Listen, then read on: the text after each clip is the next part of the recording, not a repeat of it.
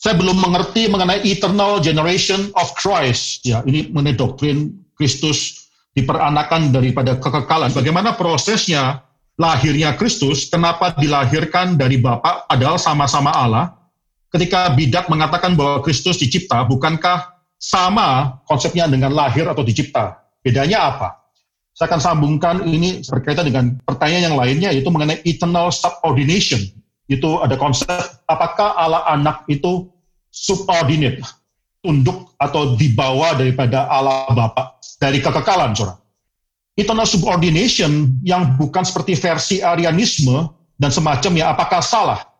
Bukankah anak akan terus sebagai anak dan bapak sebagai bapak dalam relasi kasih? Oke, ini pertanyaan-pertanyaan teologis, kristologis yang sangat penting sekali. Surat doktrin mengenai Christ eternal generation atau bagaimana Kristus diperanakan daripada kekekalan tersebut, itu adalah salah satu doktrin yang paling lama sudah diakui dalam kekristenan. So, dia diterima dan diturunkan di dalam sejarah gereja zaman demi zaman Bahkan ini sudah ada sebelum daripada Agustinus pada abad yang keempat, abad yang kelima Masehi. Saudara. Perhatikan, saudara, walaupun tidak ada kata dalam Alkitab bahwa Allah anak itu diperanakan dari kekekalan, internal generation itu bukanlah suatu kata yang keluar dalam Alkitab, tapi theological term semacam demikian itu disimpulkan daripada pernyataan-pernyataan yang ada dalam Alkitab. Sama seperti kalimat daripada kata Tritunggal misalnya. Allah adalah Allah Tritunggal itu tidak ada kata Tritunggal itu dalam Alkitab. Ada orang-orang yang bukan orang Kristen yang menyerang kekristenan karena menciptakan suatu doktrin yang tidak ada di Alkitab dengan menciptakan doktrin Allah Tritunggal. Kata Tritunggal tidak ada di dalam Alkitab, tapi pernyataan-pernyataan itu ada yang berkenaan dengan yang mendukung pembuatan kata mengenai hal ini, kata teologis ini. Maka saudara, eternal generation adalah satu hal yang bisa didasarkan pada pernyataan-pernyataan dalam Alkitab. So, ada dua salah pengertian yang harus dihindarkan ketika kita bicara mengenai eternal generation. Yang pertama, saudara, eternal generation itu bukan diartikan sebagai dilahirkan. Tidak, saudara. Eternal generation dalam bahasa Indonesia diperanakan itu bukan dilahirkan. Itu dua konsep yang sama sekali berbeda. Saudara, di dalam bahasa pengakuan iman Nikea 325 dan pengakuan iman Nikea Konstantinopel 381, saudara, itu mempergunakan kata dalam bahasa Indonesia yaitu diperanakan dari Bapa sebelum segala zaman. Atau translation lain yang juga bisa kita terima, diperanakan dari Bapa dari kekekalan. Yang kedua, eternal generation itu bukan diciptakan. Bukan dilahirkan dan bukan diciptakan. Coba kita baca Kolose pasal 1 ayat 15. Ia, yaitu Kristus adalah gambar Allah yang tidak kelihatan, yang sulung, lebih utama daripada segala yang diciptakan. Dalam bahasa Inggrisnya, Kristus adalah the firstborn of all creation, the firstborn of all creation. Apa maksudnya yang sulung di sini? Ada orang-orang tertentu, khususnya orang-orang mungkin saksi Yehova, yang akan mengatakan bahwa Kristus adalah ciptaan yang pertama. Tidak demikian, saudara, karena firstborn itu konsepnya bukan tentu harus dilahirkan yang pertama, tapi yang paling utama. Keutamaan satu yang sangat penting sekali anak sulung dalam konsep orang Yahudi itu menjadi yang lebih utama daripada anak-anak yang lainnya. Bahkan nanti anak sulung ini ada sangkut pautnya dengan warisan yang akan dia terima. Biasanya akan menerima dua kali lipat daripada seluruh anak-anak yang lainnya. Tapi ketika kita mengatakan bahwa Kristus adalah the firstborn of creation, berarti dia lebih utama daripada seluruh ciptaan, dan konsep warisan dan dia akan mewarisi seluruh ciptaan. Itu adalah konsep daripada firstborn. Maka di sini kalau saya perhatikan Kolose pasal 1 ayat 16, karena di dalam dialah telah diciptakan segala sesuatu yang ada di surga dan yang ada di bumi, yang kelihatan dan yang tidak kelihatan, baik singgah sana maupun kerajaan, baik pemerintah maupun penguasa, segala sesuatu diciptakan oleh dia dan untuk dia. Maka di sini saudara ada konsep mengenai keutamaan Kristus, di mana Kristus yang menciptakan segala sesuatu, oleh karena itu dia lebih penting daripada segala sesuatu, yang kedua, firstborn yang sulung berarti dia akan mewarisi segala sesuatu. Itu sangat jelas sekali dalam Kolose pasal 1 ayat ke-16. Segala sesuatu diciptakan oleh dia dan untuk dia. Dia akan mewarisi segala sesuatu. Maka saudara, eternal generation itu adalah satu tindakan daripada Allah Bapa. Yang pertama, tindakan daripada Allah Bapa bukan karena kehendak dia, tapi karena keharusan natur dia. Sekali lagi, eternal generation berarti bahwa tindakan daripada Allah Bapa bukan karena pilihan daripada kehendak dia. Dia mau melakukan sesuatu, maka dia melakukan sesuatu. Tidak. Eternal generation bukan bicara mengenai choice of the father untuk akhirnya memperanakan anak, tidak. Eternal generation bicara mengenai keharusan daripada natur, daripada Allah Bapa, sehingga dia pasti akan memperanakan Allah anak. Soalnya di sini maka kalau creation, ketika Tuhan menciptakan, itu sebelum menciptakan dia tidak ada keharusan untuk menciptakan. Berbeda sekali. Jadi creation itu bukan by necessity, tapi by the choice of his will itu adalah suatu pengendalian diri, voluntary condensation, secara voluntary, secara sukarela Tuhan merendahkan diri dia dengan menciptakan seluruh alam semesta ini. Oleh karena itu, surah alam semesta yang ada pada saat ini itu tidak harus ada. Dalam bahasa filsafatnya itu namanya contingent. Itu bukan necessity existent, tapi contingent. Tidak harus ada. Maka di sini, saudara, natur Allah bukanlah natur yang harus menciptakan. Tidak harus. Natur Allah tidak harus menciptakan. Ya sama dengan konsep melahirkan. Jadi kalau seseorang melahirkan, seorang tidak bisa melahirkan kalau dia tidak melakukan suatu hubungan seksual terlebih dahulu. Dalam konteks marriage dia harus menikah terlebih dahulu. Tapi tidak ada keharusan seorang laki-laki harus menjadi suami, seorang perempuan harus menjadi istri. Tidak ada keharusan tersebut. Itu by the choice of their own wills, itu pilihan kehendak mereka, mereka memilih untuk menjadi suami, pasangan suami dan istri. Bahkan kalau mereka sudah menjadi suami dan istri, tidak ada keharusan mereka harus memiliki anak. Saya mengenal ada keluarga yang seumur hidup tidak mau punya anak. Mereka hanya mau menikmati satu dengan yang lainnya. Tidak keharusan mereka punya anak. Kalau mereka punya anak, itu by the choice of their own wills. Maka ini sangat berbeda sekali. Eternal generation itu bukan melahirkan. Ketika kita bicara anak Allah itu diperanakan, itu bukan berarti dilahirkan. Tidak. Bukan apalagi diciptakan. Tidak. Eternal generation itu bicara bukan choice of the father, to generate the son, bukan. Berbicara mengenai kehendak atau pilihan daripada Allah Bapa untuk akhirnya mau memperanakan anak, bukan. Tapi keharusan natur.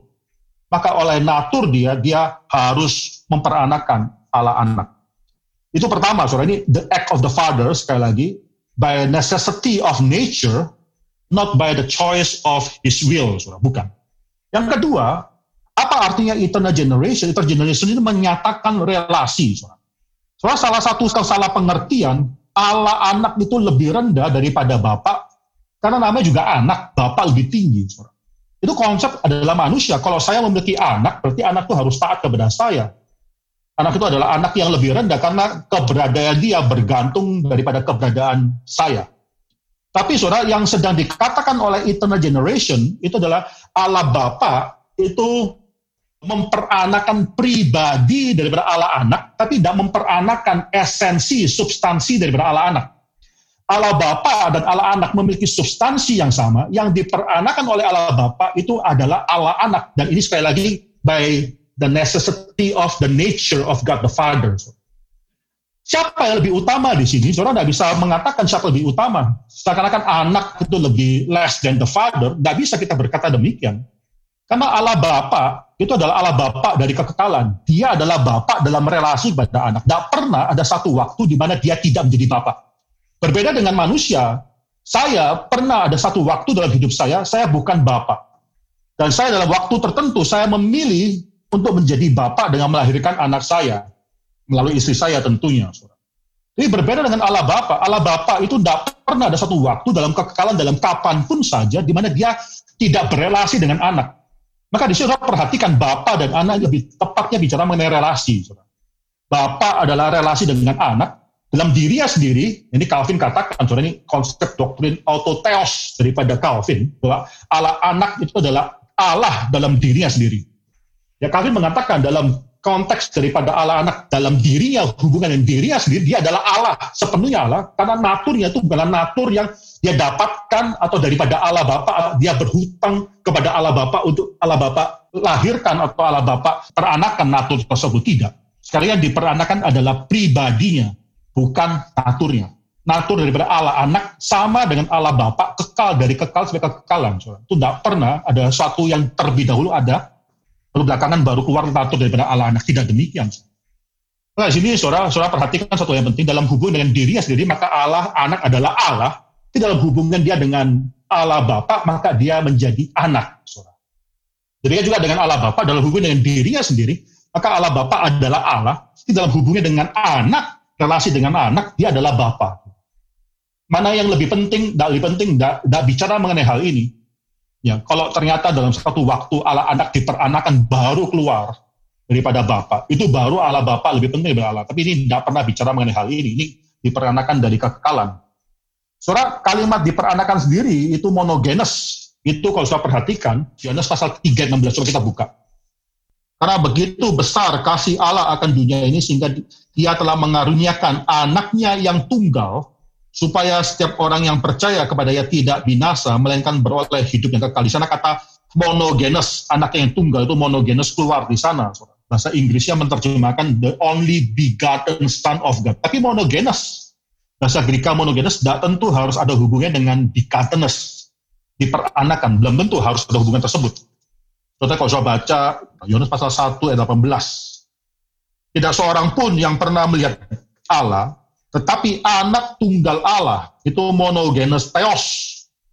Ini dalam bahasa Indonesia itu diterjemahkan sebagai anak. Itu ada begottenness, diperanakan anak tunggal Allah yang ada dalam pangkuan Bapak, dialah yang menyatakannya. Soalnya dalam bahasa Yunani itu cuma monogenes theos. Itu kalau saudara baca dalam transition daripada King James Version itu the only begotten son of God. Itu sama monogenes kaitannya dengan begottenness. Tapi kalau dalam ESV, the only God, itu menyatakan keunikan, monogenes menyatakan keunikan. Lalu mengapa kita percaya bahwa Allah anak itu diperanakan daripada Allah Bapa, bukan daripada kata monogenes seharusnya, bukan daripada itu. Augustin itu akhirnya mengambil kesimpulan bahwa Allah anak itu diperanakan daripada Allah Bapa dari kekekalan, bukan daripada kata monogenes, tapi dari satu ayat yang penting, salah satunya adalah Yohanes. Kita buka Yohanes pasal 5, ayat yang ke-26, saudara. Sebab sama seperti Bapak, mempunyai hidup dalam dirinya sendiri, demikian juga diberikannya anak mempunyai hidup dalam dirinya sendiri. Saudara perhatikan, Bapak mempunyai hidup dalam dirinya sendiri, anak juga mempunyai hidup dalam dirinya sendiri. Tapi possession, kepemilikan atas hidup dalam dirinya sendiri, itu berbeda antara bapak dan anak.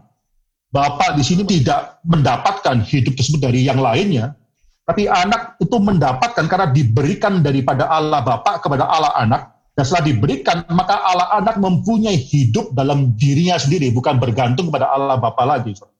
So bagi Augustin, inilah diperanakan itu. Diberikan hidup tersebut berarti Allah Bapa memberikan atau memperanakan Allah Anak. So lagi sudah lebih detail lagi, mungkin tidak terlalu gampang untuk diikuti, saudara. Tapi saudara ini satu hal yang penting tema mengenai apakah Allah anak itu subordinate di bawah Allah Bapak dari kekekalan itu tidak pernah kita terima. Secara historis kekristenan juga tidak demikian. Ya, konsep eternal subordination of the Son, ISS, doktrin tersebut adalah suatu doktrin yang muncul belakangan ini pada abad yang ke-21, saudara. Yaitu kita tidak terima, saudara. Wayne Grudem, saudara, itu adalah salah satu yang mengatakan bahwa Allah anak itu subordinate secara ontologi dari kekekalan. Kita tidak terima hal ini. Hanya dalam ekonomi, yaitu ekonomi of salvation, dalam keselamatan, Allah anak menundukkan diri sebagai manusia dan dia akhirnya mengerjakan kehendak Bapak bukan kehendaknya sendiri. Dia katakan dia tidak bisa berbuat apa-apa dalam dirinya sendiri, tapi dia hanya melakukan pekerjaan atau kehendak daripada Bapak. Saudara ini penting, saudara. Sekali lagi, eternal subordination bukan Allah Bapak memperanakan natur, tidak. Bapak memperanakan person. Natur daripada Allah anak adalah natur daripada Allah Bapa. Oleh karena itu Allah anak adalah God in himself, autotheos, adalah Tuhan dalam dirinya sendiri.